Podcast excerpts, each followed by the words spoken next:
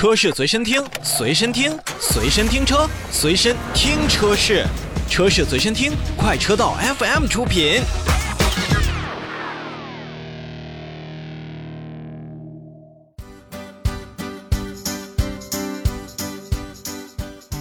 车闻天下继续播出。相信这段时间，如果提到造车新势力的话，那大家的聚焦的目光一定不再是未来、理想，或者说是特斯拉，甚至是小鹏，而是来自于我们手机的，或者说是生态链圈当中非常具有老大地位的小米。小米要造车了，没错。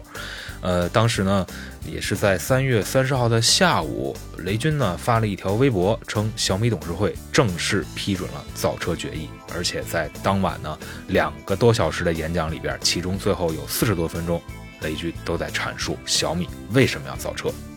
可见当时雷军也是有用着愿意倾尽毕生的所有去投入小米汽车的这种战斗当中。那么，不管是让我们现在的旁观者，还是相信现在小米汽车的亲历者，也都是有着非常热血澎湃的那种感觉。小米为什么要做汽车？这是很多人在考虑的话题。另外一个话题就是小米它能否成为电动车行业的一个。颠覆性的企业，或者说是它能带来更好的一些销量吗？因为咱们现在看，不管是小米手机也好，或者说是小米电视也好，在各自的细分领域，它确实都或多或少占据着龙头的领导地位。那么，对于电动车，或者是对于汽车产业来说，小米又自己准备了有多少呢？不难看出，雷军呢一直是。特斯拉的狂热的粉丝，那同时呢，呃，也是先后几次与马斯克相谈甚欢。对于这一点上来讲的话，雷军对于汽车的这种情有独钟是相见一章的。第二呢，就是小米的用户集群是非常大的，这其实是让很多的造车新势力们非常眼馋的一件事儿。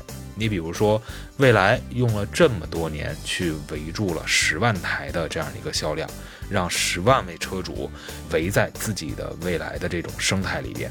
那但是小米呢，简简单单，据说现在已经有五千万的这种用户。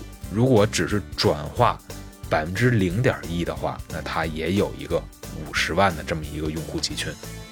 再有呢，针对于现在很多的。所谓的造车的周边来说的话，其实生态说白了就是供应链的一些链条的构建，包括它的供应，也一定会前置的我们造车的成本。那么在这儿呢，也是能够让雷军是松了一口气吧，因为小米不管是在做之前的手机，或者说是智能家居，那它的供商的产业链生态链圈是完全可以打通的。但是呢，造手机、造电视和智能家居，真的也不同于汽车。所以说，雷军的这一步，那么可能还是奇险一招。再有呢，就是对于现在很多的企业所追求的一些成本啊、人员控制啊、管理层啊。这些原来没有任何造汽车经验的小米来讲的话，这都是一个难题。因为我们看，像之前的博骏，在像之前我们熟悉的戴雷博士所待的拜腾，那么这些品牌当年也都是云集了一大批的好手。但大家聚在一起，到底有没有更多的一些实质性的抱团机制，或者说是哪些人说话管用，哪些人说话不管用？说白了。就是要有一个真正的领头羊站出来，去领导这个真正懂汽车的人，真正懂造汽车的人来进行去制造和生产。最后呢，在发布会上，包括很多的这个直播来说呢，现在全球业务前三的这种小米手机这种生态已经构建完成。那么很多网友呢，包括我们听众朋友也是在想，小米如果真出汽车了，那它。会是在什么样的一个价位区间呢？